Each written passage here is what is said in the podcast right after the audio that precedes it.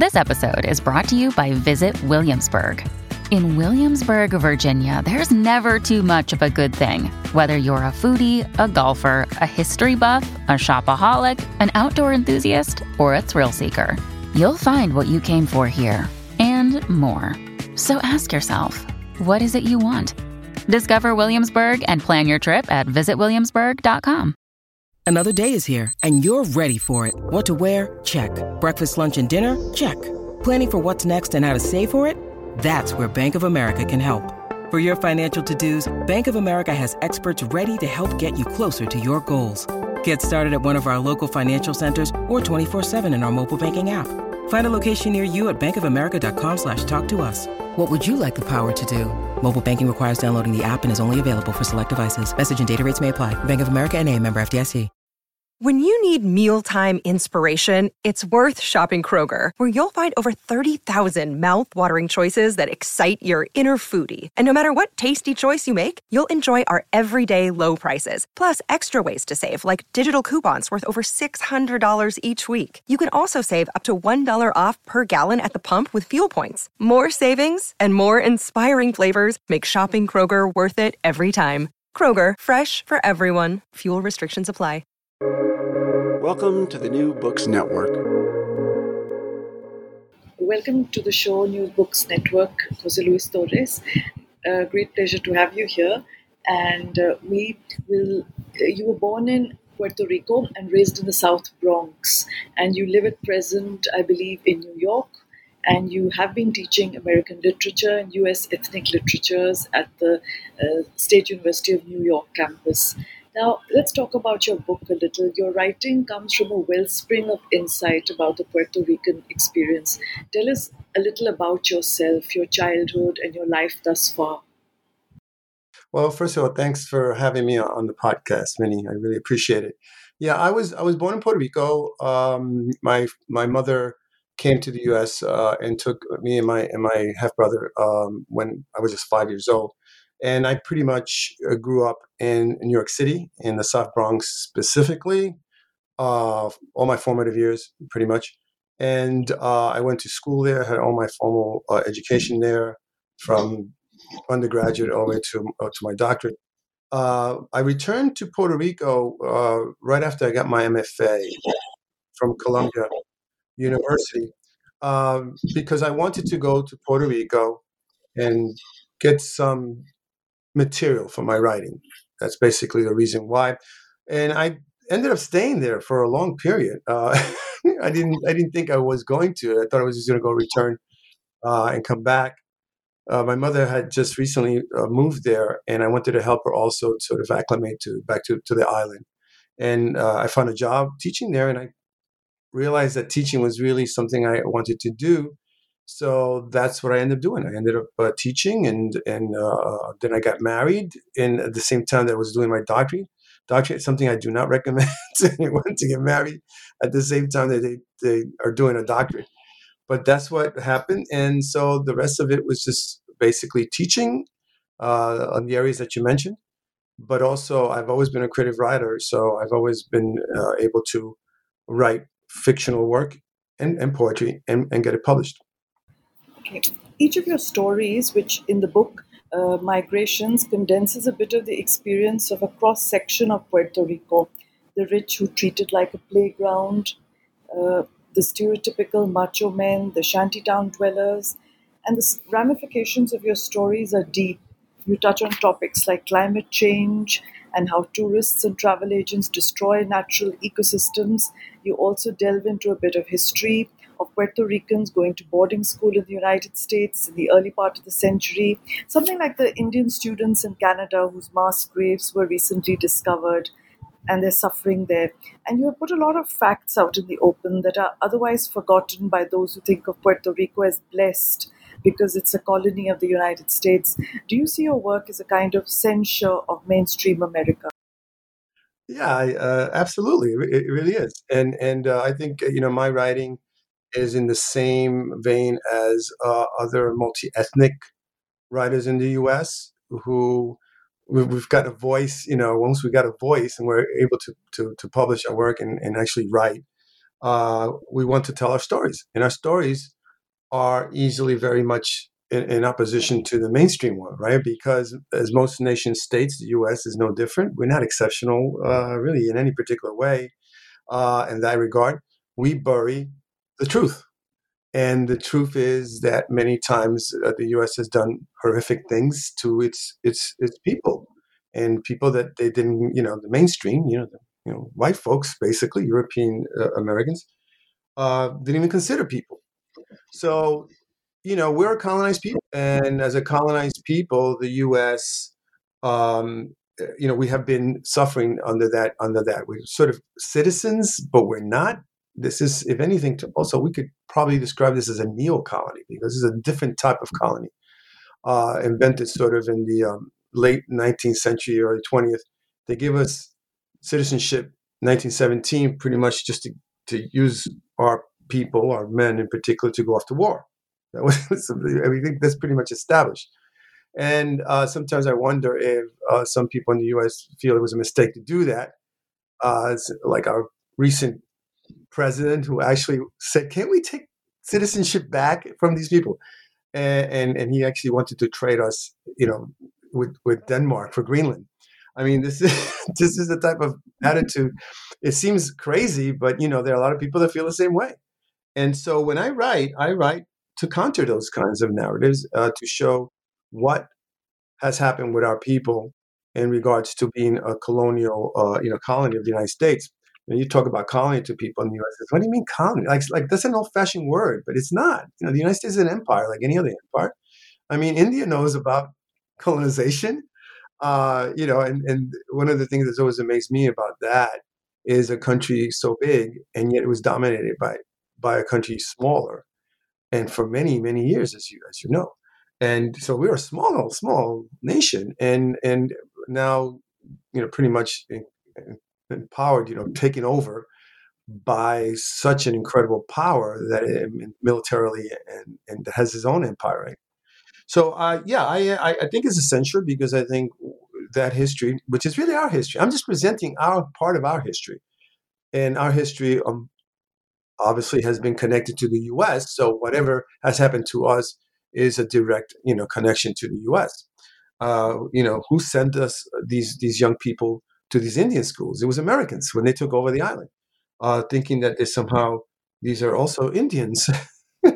and I was wondering when I was used that word. I'm not talking to an Indian, an Indian from India. You know, I always always wonder how weird that name is for native people of, you know, the, the Americas, right? And we all know why it was always, you know, Columbus just you know thought he was in India, and so um, these indigenous uh, folks in, in, in, Puerto Rico, we did have you know we did have we Taino Indians, uh, and they thought that these were another, type of Indians. They just sent them to the school to you know assimilate them and sort of make them into into civilized quote unquote civilized people. So yeah, it's been um, it, it, the my writing definitely is a censure. I like to call I think it's a, a contestatory literature. It's contesting the narrative, and it's also, in many ways, post colonial, although I use that word carefully because we're still a colony. but it's sort of in the post colonial vein, kind of looking back at that relationship and sort of um, sort of looking at it critically and, and analytically. My next question is about some of the stories in your book. A couple of stories in the book are about the Puerto Ricans of the diaspora who struggle in dysfunctional families, who long to be part of the mainstream but have weathered the subtle racism of American society, and this has taken a toll on their inner lives. Your stories bring alive Puerto Rico to us, its natural beauty and people. Others are based in the South Bronx. Have you tried to de essentialize Puerto Rico in some way, reveal to us a materialist history, to, so to speak, and show the colonial economy that the country really is. And like you said in your earlier, uh, uh, what you said earlier as well, was that you want to reveal the true side of Puerto Rico. So, could you tell us a little bit in detail about some of these stories and what moved you to write your favorite right. stories in this collection? Well, any anytime that you really uh, are writing contestatory literature, you know, which a lot of multi-ethnic literature is, you're going to just by writing what you write, you're going to be contesting you know what happened. And, and in many cases, you also are trying to counter the narratives that have been established by the mainstream writers, right? I mean, I, I, always think of uh, when when people think about Puerto Ricans, there's so little about us uh, that whatever is out there is is almost always um, racist and and sort of written from a pers- white perspective, right? Like I keep thinking of of um, West Side Story, which was a musical in the U.S. I don't know how growing up how many times people would be singing that song to me as some kind of way I don't know awkward way to connect. I don't know, uh, which is you know again in, in, today's parlance, it's a microaggression. You know, uh, why are you singing me this song, which I, I personally hate, and really is is misrepresenting me in so many different ways. And so yeah, we have to. I am trying to to say, okay, these are the stories that were actually written about us, and I'm not a, a, big fan of these stories because I think if I unpackage them, they're racist and they're not in any way really realistic to me and, and people like me. So, uh, for instance, uh, there's a story there that deals with gangs. You know, West Side Story was about gang members, right? Because that's like it seems like the only thing they can think about us when they think about Puerto Ricans is that we are all in gangs or something like you know that kind of thing. So yeah, there were gangs uh, all over the city in, in, the '90s when this story uh, "Rip and Wreck" and the collection is written. But there's also other aspects that I'm trying to get at. First of all, this story is not so much a typical gang story, but it's two young people who have gotten out of that lifestyle, out of after the trauma they face. And I'm trying to also give some kind of credence to their perspective of what that was like, because the story is from their eyes, not from some other person who's white looking at, at them saying, you're all like sort of savages or animals. These are young people and who have gotten, um, in many ways, victimized by by a society that that is is has redlined the neighborhood. You know, there's really no money coming into that neighborhood. The, the resources are limited there. The educational system that they're facing is is oppressive, and so they are, are from their perspective, they're surviving and they're trying to, you know, get the American dream. And then what happens is their the young son who's gifted. This is another thing too, right? Like I wanted to make this character like brilliant. I wanted to make him a young man who was really, really intelligent because you know what? The Puerto Ricans are quite brilliant and intelligent. And but the sad part of it is because the violence around him is still there. There's vestiges of of that gang life still in their parents because you don't completely um, get away from it. That that creates tension in story, and I don't want to tell. Uh, the readers can can read for themselves. But this is a young a man who, you know, finds school boring because it doesn't really excite him. He's not really doing anything with his his intelligence and his gift. So yeah, I I, I am very much uh, aware of my agenda, as it were, of as a writer. I take pride in that. I think that that's why I write. Um, there aren't too many Puerto Rican fiction writers uh, in the U.S. There are many more poets, great poets, but um, I think there's a there's a void there because I do believe that ultimately narrative is strong it, it has many qualities that uh, poetic. I am a poet too, um, but I, I, I love poetry. But I think telling stories, and you can tell stories in poetry too. But but but you know, real like narrative is strong in trying to get empathy from people and trying to get them to understand your position. And when it comes to history, I think history becomes more palpable. It becomes more real to people when it's told in a way that um, you know, in a fictional way that they can understand it, uh, rather than if they read a cold sort of historical, uh, you know, just an account of something. So I, I, think I have answered your question. I hope I have answered. Now you can just um, dig deeper into into uh, anything else you might want to include. But I would say, um, yeah, I, I, I, definitely am trying to um, deal with those issues. Mm-hmm. And apart from the marginalized people, you also talk about middle class Puerto Ricans, some of whom are quite rich and upper class and who come to visit Puerto Rico. And the messier side of Puerto Rican life is also revealed to them, and they get a shock as well. Yes, absolutely. I mean, I think you're, you're, probably talking about Nikki, who, who is Puerto Rican. There's, there's also a divide, isn't it, between Puerto Ricans who live in, in, in the States and, and, and, the ones that live in the island.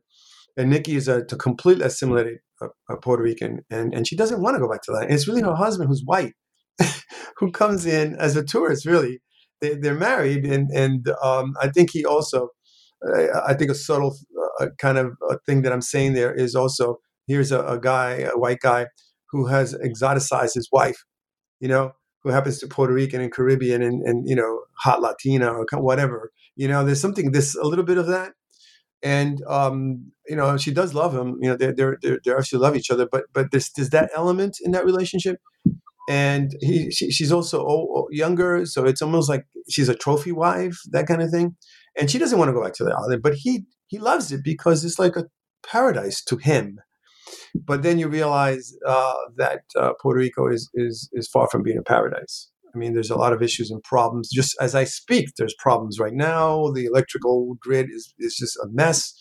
And Puerto Rico is being run by an American junta, and it's actually called the junta, junta which I, whoever came up with that name knows absolutely nothing about Latin American history. You just don't use that word in a Latin American context without like having people shudder, you know? And it's a, junta, you know, uh, that's running sort of the economic situation in Puerto Rico because, it, it, you know, just defaulted on, on, on, I mean, the debt. It was just it's just a, a real bad situation in Puerto Rico. And, and, I left Puerto Rico in about 2000 to come back to the States because as much as I loved the island and, and really wanted to to make change there, I just I could I couldn't deal with it. It was really a, a mess, and I saw it coming. I saw this is this this economy is going to collapse so, you know, it's, it's a colony that's not being run well. And the U.S. has this sort of benign neglect attitude towards, towards you know, Puerto Rico. It doesn't want to give it statehood. It doesn't want to give it independence. And it relies on the indecision of a people, colonized people, to, you guys decide what you want to do. As if you, they know that right now it's almost impossible. We're an impasse. So they, they, they rely on that indecision and inertia to just, just keep us where we're at, which is to their benefit. So it, yeah, it's a real, you know, we're like someone kept saying that this is we're the oldest colony in the world, and I, I think that might be true. And it's just crazy to think in the 21st century, you know, country, um, uh, uh you know, first, you know, first, you know, developed country has has has these um, these colonies, and we're not the only one. The Virgin Islands, Guam, you know, uh, Mariana Islands. There's others also. So yeah, um, I would say that that is uh, that that is the case certainly. Yeah. Uh, your book reminded me of another novel as well eduardo lalo Simone. so yes. I'm not familiar. Is he puerto rican? No he's latino latinx. Uh, no i think he's puerto the book is about puerto rico. Okay is he a, a, a island uh, writer or does he yes yes i think. In spanish and then it's translated yeah and, th- and there's a big difference too because a lot a lot of what you know is is what I write Puerto Rican or is it American literature? You know, that's, that's a good question. I myself, you know, I am not going to decide that, but I write exclusively in English. And there might be some parts in Spanish, um, and there's a big a big gap I think between between uh, you know writers from the island and, and and and people intellectuals in the island sometimes don't even look at work like mine or work of U.S. you know uh, Puerto Ricans in the diaspora, you know, diaspora Rican. And there are others are more more progressively minded who actually think, yeah, that's still part of Puerto Rican literature, but it's written in English. And eh, you know, a good portion of it. Martin Espada, who's a, a, poet that I really love, who's he writes in English. Uh, Willie Perdomo writes in English. You know, Esmeralda Santiago writes in English.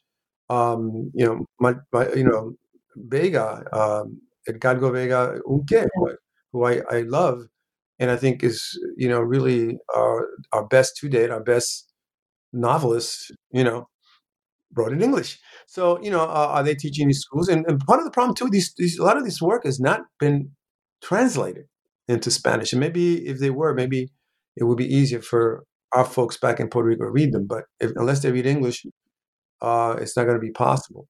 So, in what way do you think it's is similar that work our work? Because now I want to read him because I do read it in Spanish. I mean, I just I just it's as it's as incisive as yours.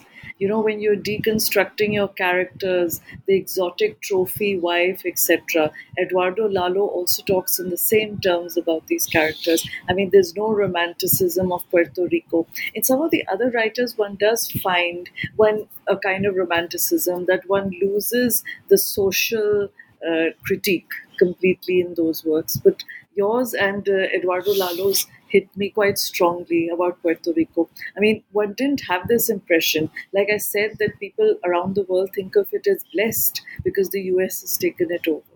Right, so you got to the nitty gritty.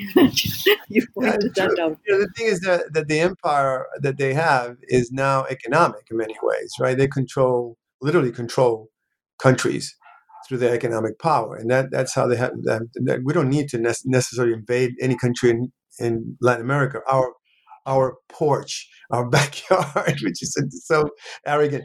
But you know, it's um, you know, we just we just pull the levers of the economy and maybe from time to time put a little bit of pressure on them, you know, and we can control them that way. And they they maintain the hegemony, uh, certainly in, in that hemisphere right? So I, I think I, now you mentioned the name Lalo. I think I might have, have heard of him, and you know I have a long wish list of books to have to read. I think I probably have him somewhere in that list now that I think about it, because I think he won an award. Yeah, uh, I think the Rómulo Gallegos, if I, if I'm not mistaken, some, he won an award. And in the book, there's a discussion as well about with two characters. One is a Spaniard who's come to Puerto Rico, and he's a visiting writer and uh, the uh, principal protagonist tells him, he said, You people are not bothered about us. Spain just has a publishing industry. It does not have a literature today, right? And, you know, the, the anguish of being Puerto Rican and of being brilliant and of going unnoticed in the US, that's, that's what the that's another thing, right? Here I am. I should be reading his work too, but I have this so many, so much work from the diaspora writers that I need to write because that's also, you know, I, we, you know, along with a, a, a co-editor um, we put together the only collection of critical essays on the Puerto, literature of the Puerto Rican diaspora, because uh, we found from the, our side that uh, we weren't getting enough. You know, there's there's Hispanic department, Hispanic studies departments, you know, Spanish departments that actually do include Puerto Rican literature from the island, but then that leaves us, and then the American liter- literary establishment doesn't quite do us uh, understand us, so there there there is not much work done. So we had to put something together, uh, Carmen uh, Haydée Rivera and myself. Um, and, you know, it's like a collection of 16 essays that deals with different aspects of the literature of the Puerto Rican diaspora. So, so there's a lot of work still to be done there. How that those two literatures get integrated is, is, is difficult. I, I, I understand but um, because I know I when I was in the University of Puerto Rico, I actually put together a course on on the literature from here. And uh, when I went back, you know, to to do a little book book tour, and I visited Cayey, uh, the University of Puerto Rico Cayey. Um, you know, I was happy to find out that that course is still there. So they're still teaching it over there, and also the main campus in Rio Piedras is teaching the literature of the island. And Spanish departments here sometimes do teach both, you know, diaspora literature. So, but it's very rare, very rare. So this, this, there's a there's a gap there. There's a certain divide there that uh, comes with being separated, right, from your homeland. Mm-hmm. Yeah. Now, most of your stories are written in the realist mode, but you also bring in fantasy via protagonists who indulge themselves through the internet and vaping. Uh, these are many ways of bringing credence to the narrative, and you seem to live vicariously through the characters at times. That's just my opinion. Any thoughts on that? Yeah, well, I think every every writer will tell you that to a certain point we live vicariously by our, by our, by our characters, and to what extent, uh, what what is the the vicarious, uh, you know, either pleasure or whatever that we get from creating characters that sometimes you know are distasteful to us, uh, or also people we're creating people that are really are terrible people. You know, I don't know what what you know what is uh, that that pleasure. It's maybe just trying to see, if not size of ourselves, size of other human beings that we find, uh, you know, uh, fascinating.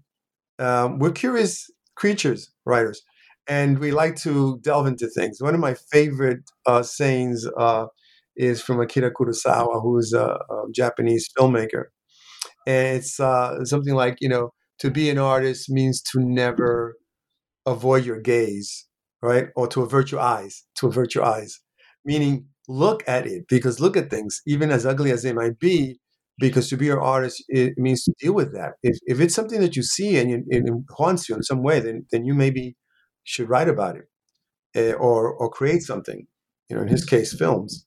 And so my stories sometimes are not.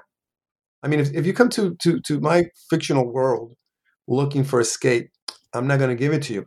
Although the fantasy you talk about is is a, is a form of escape, right? If you're talking about in world, which is this young, this older guy, uh, actually middle middle age, who who's lost his wife, and he now is alone. But the difference here, this is a story that's been told many times, right? Here's a widower. Okay, so what happens? But he's also Puerto Rican, as many of my characters are, and he's now um, someone who has completely broken off from his culture for various reasons. You know, his family seems to be crazy from his perspective, and he went. Uh, he always had a separation from them and from the whole Puerto Rican thing, right?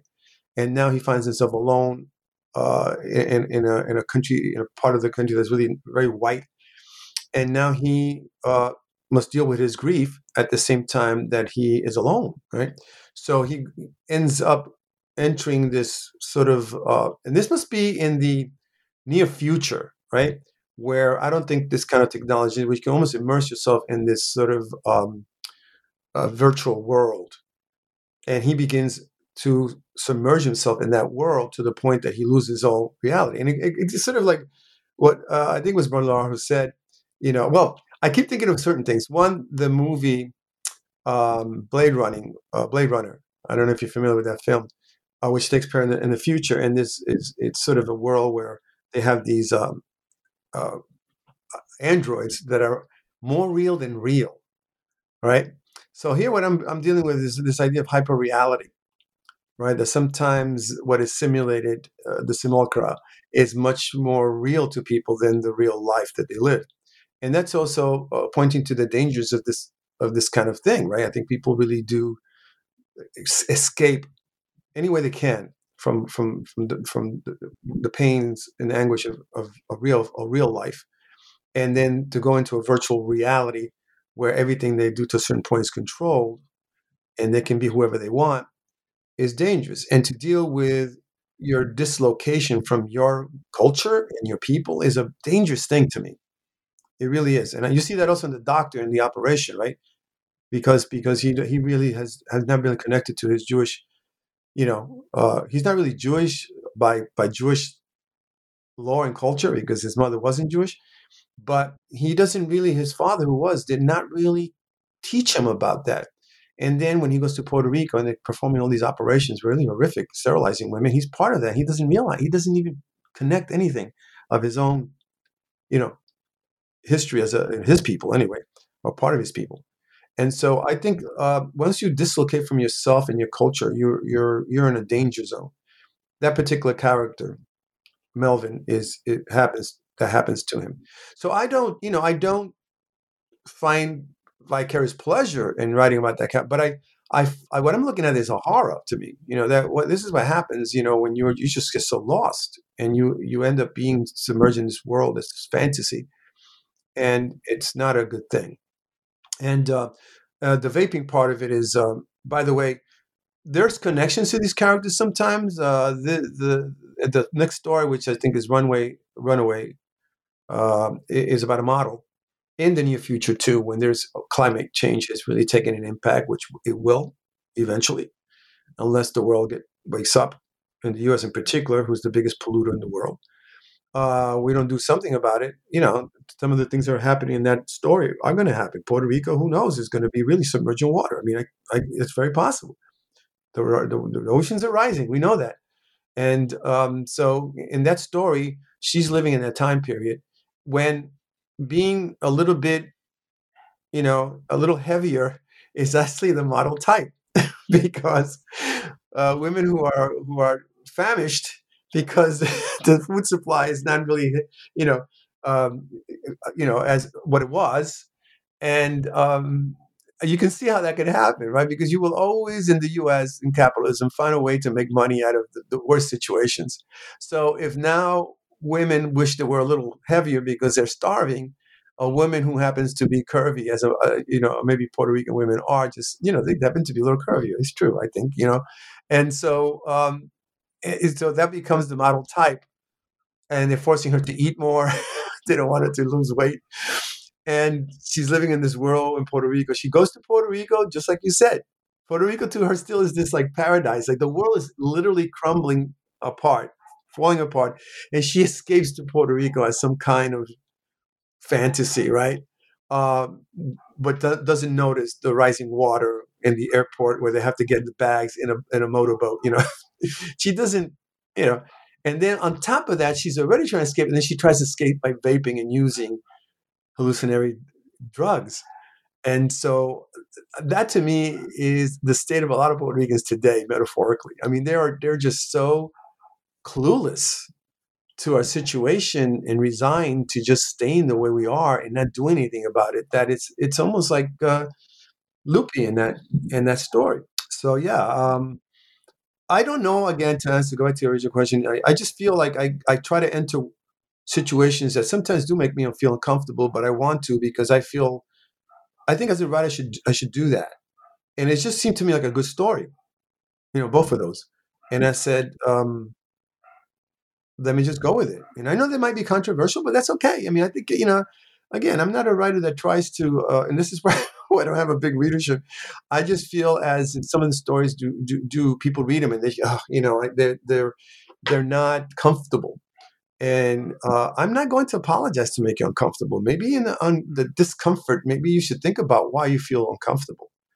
And eh, eh, or, for instance, the story where the man gets transition, right? You mentioned um, early on uh, this is a typical sucio, uh, you know, using again going back to the idea that I like to tackle these these stereotypical Latin character Latinx characters. You know, and that's one of them created even by and you know one of our you know Latinx writers, Junot Diaz, which I've had problems. I have problems with with some of his writings. I mean, it's like you keep writing about this type of man, and I I feel that that's just it's true to a certain point, but not every guy's like that. And every book you write is about these guys.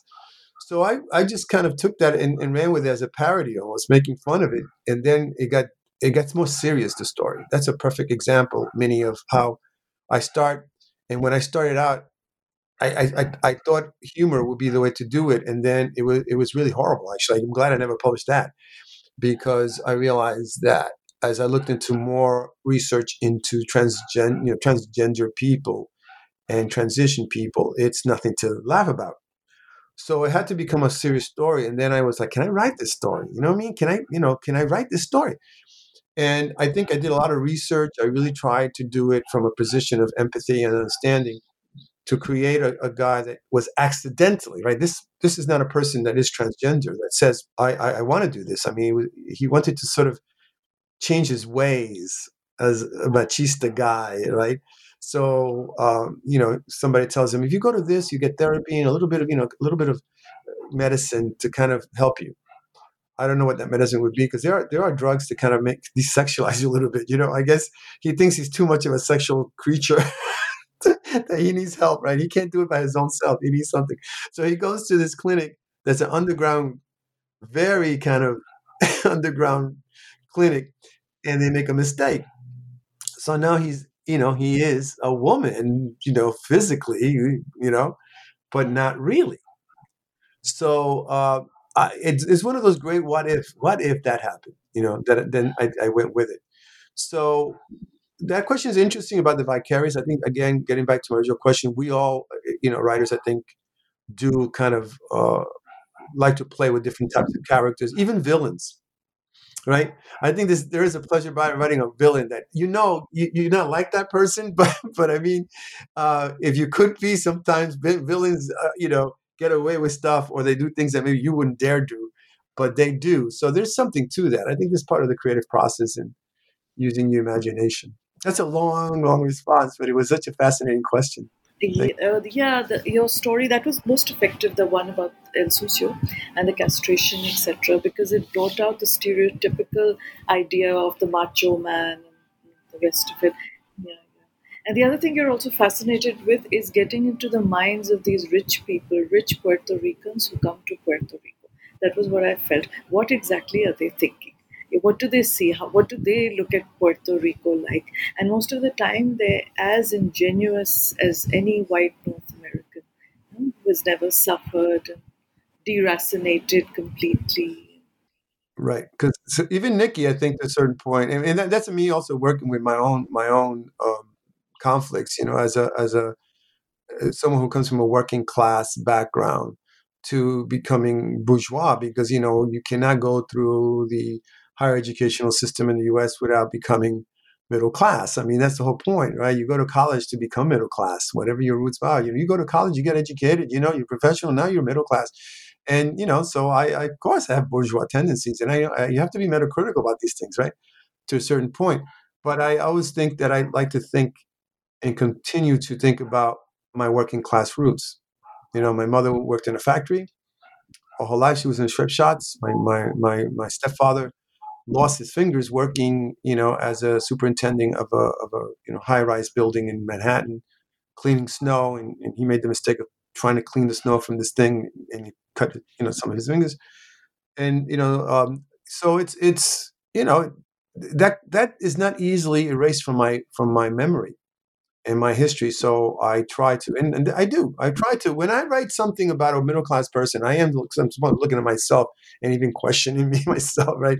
Because sometimes it's very easy to go, well, that's not my problem, but it is. You know, uh, it's all our problems. And and so Nikki is a good example. So she goes to this resort to try to sell her husband's, you know, uh, um, you know, 52 uh, Cadillac. And, and I've had people ask me, well, what, what's that with the Cadillac? This is on the cover, right? It's on the cover. And um, I, I, I said, well, the 52, 52 was a year that the Commonwealth government came into power. Estado Libre Asociado. That's my symbol, right? That car. And for the started the story with that. She's trying to sell this because it's already old and it's sort of decrepit. But she thinks it's wonderful. She thinks it's, you know, this is an old car. It should be able to, you know, get a lot of money, right? And nobody really wants it. nobody wants to buy from her, uh, except that woman that might have had an affair with her husband. And so, uh, you know, I, I, I, I'd like to think that um, I'm always looking at those those kinds of issues, really, uh, about that. And, you know, rich people, rich Puerto Ricans. In fact, I've had an idea to write a collection completely about middle class Puerto Ricans. You know, uh, whether they're being Puerto Rico or they are in, in the States. In the States, I think is more interesting because um, Rosario Ferré, uh, who I'm sure you, you're probably uh, uh, aware of, uh, she's a Puerto Rican writer, writing, I think she writes both, actually. She, she used to write, she's, she's, she's passed, but she's, she's written enough about, because she comes from a wealthy Puerto Rican family and uh, that I allude to, by the way, in in, in mint condition. Um, and it's very possible that that woman that, that had the affair is, sort of like a somebody in the Ferré family.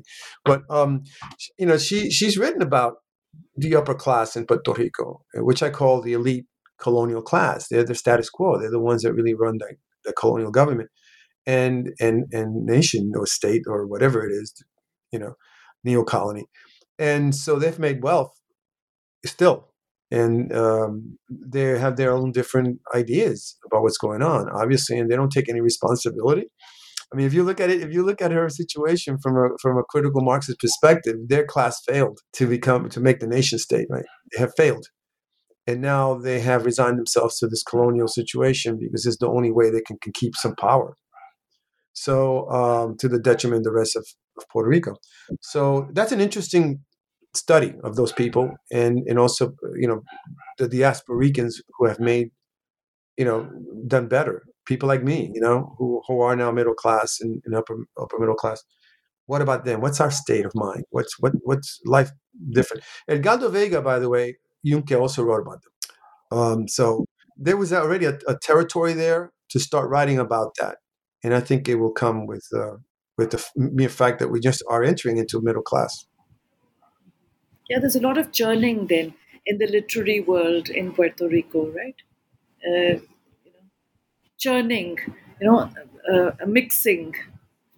Oh yeah, oh yeah, absolutely, absolutely. Because you know we're we're as mixed as we can get from everything. We're we're mixed, you know, racially. I mean, we're you know we're Caribbean people, and and the Caribbean has always been about you know sort of uh, mixture and melding and and you know and um, and then we were a lot of us are writing in a post-colonial world, uh, in postmodernist world, where you know mixing genres is is the thing, right? So I enjoyed that a lot, actually. I really do enjoy it, and I do use that a lot in this collection. There's a lot of that. I, I, I feel in the sense what i meant this churning was also the uh, for example in the world republic of letters you know now you don't have to be an elite person to be a writer you don't have to have read a series of uh, classics to become a writer and to yeah Oh, absolutely, absolutely. So I think some of the best literature is coming out from people who have never got an MFA, personally, and you know, because that's that's the thing now, right? It's an MFA factory out there, and it's just you know, you you turn out that MFA, and then you get your first book, and again, it's whatever. And there's people who are actually writing from a position, and maybe that's why they're more fascinating because, um, like everything else, the MFA factory keeps producing similar, you know, similar poetry, similar stuff, you know.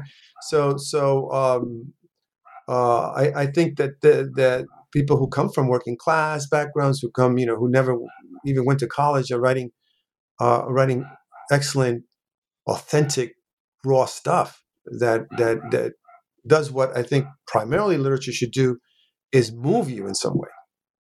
You know, really make you feel something, and, and they do that. I would agree. Yeah. Now you've written a novel, then poetry, then short stories. Uh, what's your next project? Yeah, I'm. I'm in fact the um, one of the stories in migrations in this collection uh, is about Roberto Clemente. It's called Clemente Burning, and that is the beginning of my next project. You know, I wanted to include it in here for various reasons. One, I wanted to include another story in there, and I thought it could stand on its own. You know, in the first part and also um, you know if it got published people will go oh this is interesting and i can follow through with the novella coming so i'm hoping to finish it by next year and it's about him but it's not just about and i don't know if you I mean, or maybe some of you listeners roberto clemente is a, sort of an icon a baseball icon baseball is supposedly our number one sport but i think football is but um, he is uh, well known He was a hall of fame uh, baseball player but he was also Afro Puerto Rican. And so I want to really delve into race and racism, you know, from a Caribbean Puerto Rican perspective.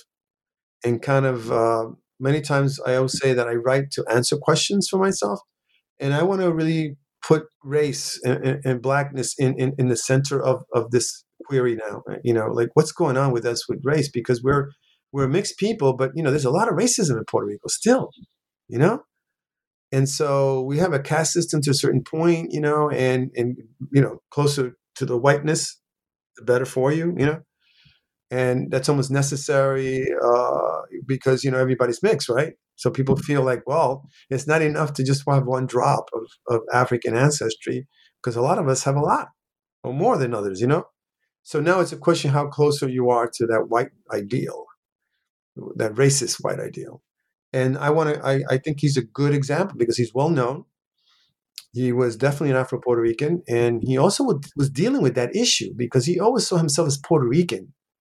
Because the only model that he had was this black white paradigm that was that he confronted in the US. Either you're black, meaning I African American, or you're white.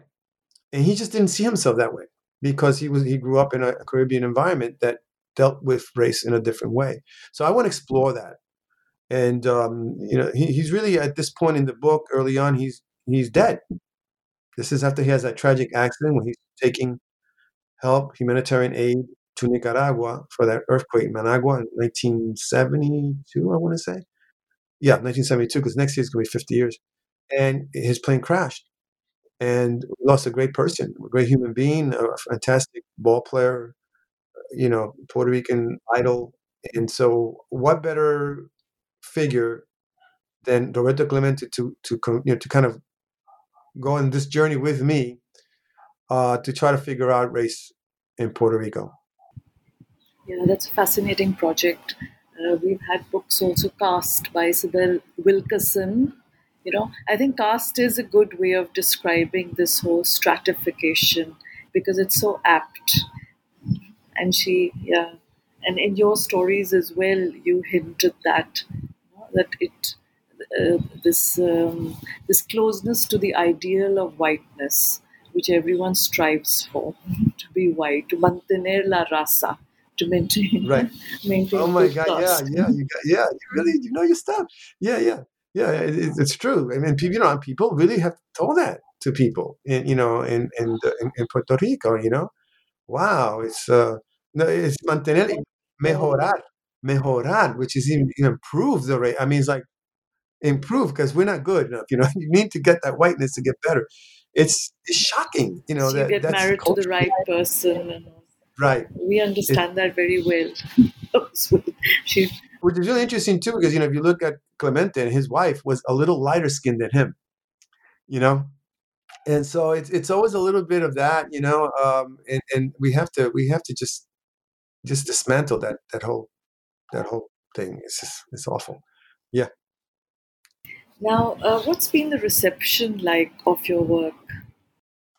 Well, I'm gonna honestly, it's not much reception. I mean, I'll be honest with you. I mean, I, I just it over here publishing is, you know, for instance, I know in, India has really had a, a- an explosion, a a wonderful explosion, really. I think, and I think it's because India really has a book literary culture. In Puerto Rico, we we you know we came into literacy just late in the 20th century, you know, and also um, we went right in from from from you know in the 20th century right into television, you know and and all that. It, it was like we couldn't really had the time to to grow uh, a literary uh, kind of world. Certainly, there was the elite that had that, but in terms of the masses, no, not so much. We don't have that many bookstores in Puerto Rico to this day. And in the Bronx, where there's a lot of Puerto Ricans, we got one bookstore in the Bronx, New York, one bookstore. it's insane. So, I, you know, my people, I don't know if they're reading my book. I, I really honestly, and and um, people have told me, oh, you know, I've read your book, it's great, but you know, I'm not, I'm not getting any reviews. Uh, in fact, I don't think there's been one review. The only person who's reviewed my book just to give me an endorsement was uh, Murray, who's a fantastic Chicano writer, and I really appreciate. And the person who judged my book, you know, Luis Alberto Urrea is, but both of those people are Mexican Americans. You know, right? like I don't know where my Puerto Rican brethren are. I mean, I, I really don't, and because I also have send the book to people, and uh, they have it. They got the collection. They haven't given me any feedback, so I don't really know. So they're still thinking um, about it. I think they're still thinking about it and wondering what to say. Because, like I told you, the book impacted me quite a bit as well. It revealed a lot of truths, but maybe, you know, because for them it's so close to home, you know, so I understand how they might feel. Yeah, yeah, and you know, especially with my my uh, you know colleagues in in the in the academy, I think they they obviously must ponder it crit- critically in, in a very different way than somebody just reviewing it for it.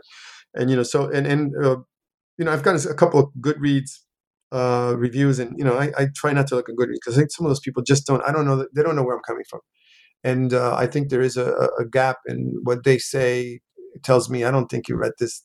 I mean, in the right light or something. They just don't. You know, they just don't get it. So you know, you can't go by that either. I don't know. I really don't know. I, I'm waiting. I'm waiting to see. It's been three months. Uh, certainly, this is not a book that was published by a big publisher. Uh, LARB Books does not have a big budget. They have a wonderful, uh, you know, publicist who who's getting me these podcasts, and I, I to their credit, um, I think I have more of an online presence I've ever had in my life, my career. That's great that they're doing that, but it's harder to get reviews. Generally, really, quite frankly, generally, I think the review, the book review in the United States now, it's almost dead. It's very difficult unless you have really super good agent that has incredible connections that can go directly to the person in the New York Times. Read this, you know, and then your your client is Colson Whitehead. You know, who is going to turn down writing a review about Colson Whitehead? Because I would take that. I would take that in a heartbeat because you know your name up there is going to be automatically just by by critiquing it because people are going to read it. So it's a you know it's very commercialized. It's a it's a different tiered, economically tiered uh, publishing world. And um, honestly, I don't write to make money. Never. I mean, after a while, I said, "This, I'm not going to make money from this." And I'm retired. I just want to write honest books. I want to write stories that I feel, you know, set a record too, right? Because maybe even if I'm gone, there's uh, always interesting how sometimes future generations get intrigued and follow a thread of researching, you know, find a book. Uh, that's happened even in Chicano literature, you know, with um, uh, with the Don and the squatter, uh, you know, uh, Maria de Burton, right? Uh, who was unknown, and now that book is in Norton Anthology of Literature. So you want to write a record and just write because you feel you have to write. There's an urgency there, and down the line, maybe other people will read it and pick it up and go, "Wow, this guy was writing about this stuff," and that's all I can hope for right now. I mean. Well, it's been fascinating talking to you, Jose Luis, and uh, I hope your your books are very successful. I, for one, will definitely teach some of your stories in my class because they've read Eduardo Lalo, so they can relate. I think also readers of Latin American literature would relate better to your stories. They would. Maybe the rest of Latin America, uh, your book will work if it's translated yeah. into Spanish. We have the problem. Yeah, I well. wish I could. And I'm not, you know, I'm fluent with that, but I'm not, you know, I'm not first of all, I trying to translate my own work into Spanish. I just I couldn't. If I can just find a good translator, I would I would do it. If I could even pay for it, I would do it because I think it would get a better. Oh, but you're right. I think that it's more like because you know, you mentioned Latin America. You know, I I, I majored in, in in college. One of my majors was was Hispanic studies, and I gravitated immediately to Latin American literature. I just fell in love with American literature. And I think there's some influences still. Borges was to me a great master of the short story. Uh, the the boom, because I came up, I grew up with the boom, that you know the the Latin Latin American boom, and all those writers were Cortázar. I mean, oh, they were fabulous writers, and I still love them. Fuentes, and I I and they influenced me a lot. So I think yeah, you're right. Probably I still kind of write more towards that than than uh, American. Okay, thank you very much, Jose Luis. Thank you so much for talking to us and telling us about your book. Thank you. I hope that that that uh, your listeners uh, enjoy it, and uh, thank you again for for inviting me. It was a pleasurable conversation, the most intellectual one I've had, frankly, uh, which I appreciate. Yeah, and I hope your students, if you do assign it to them, you know, and they just tell them if they if they want to in any way contact me. Uh, you know, I don't know if you have my email if you want, but get send it to them. I, I'm online. Uh, and I would love to hear what they have to say. I really would appreciate, uh, especially somewhere from some other part of the world, uh, you know, letting me know what they think. Thank you very much.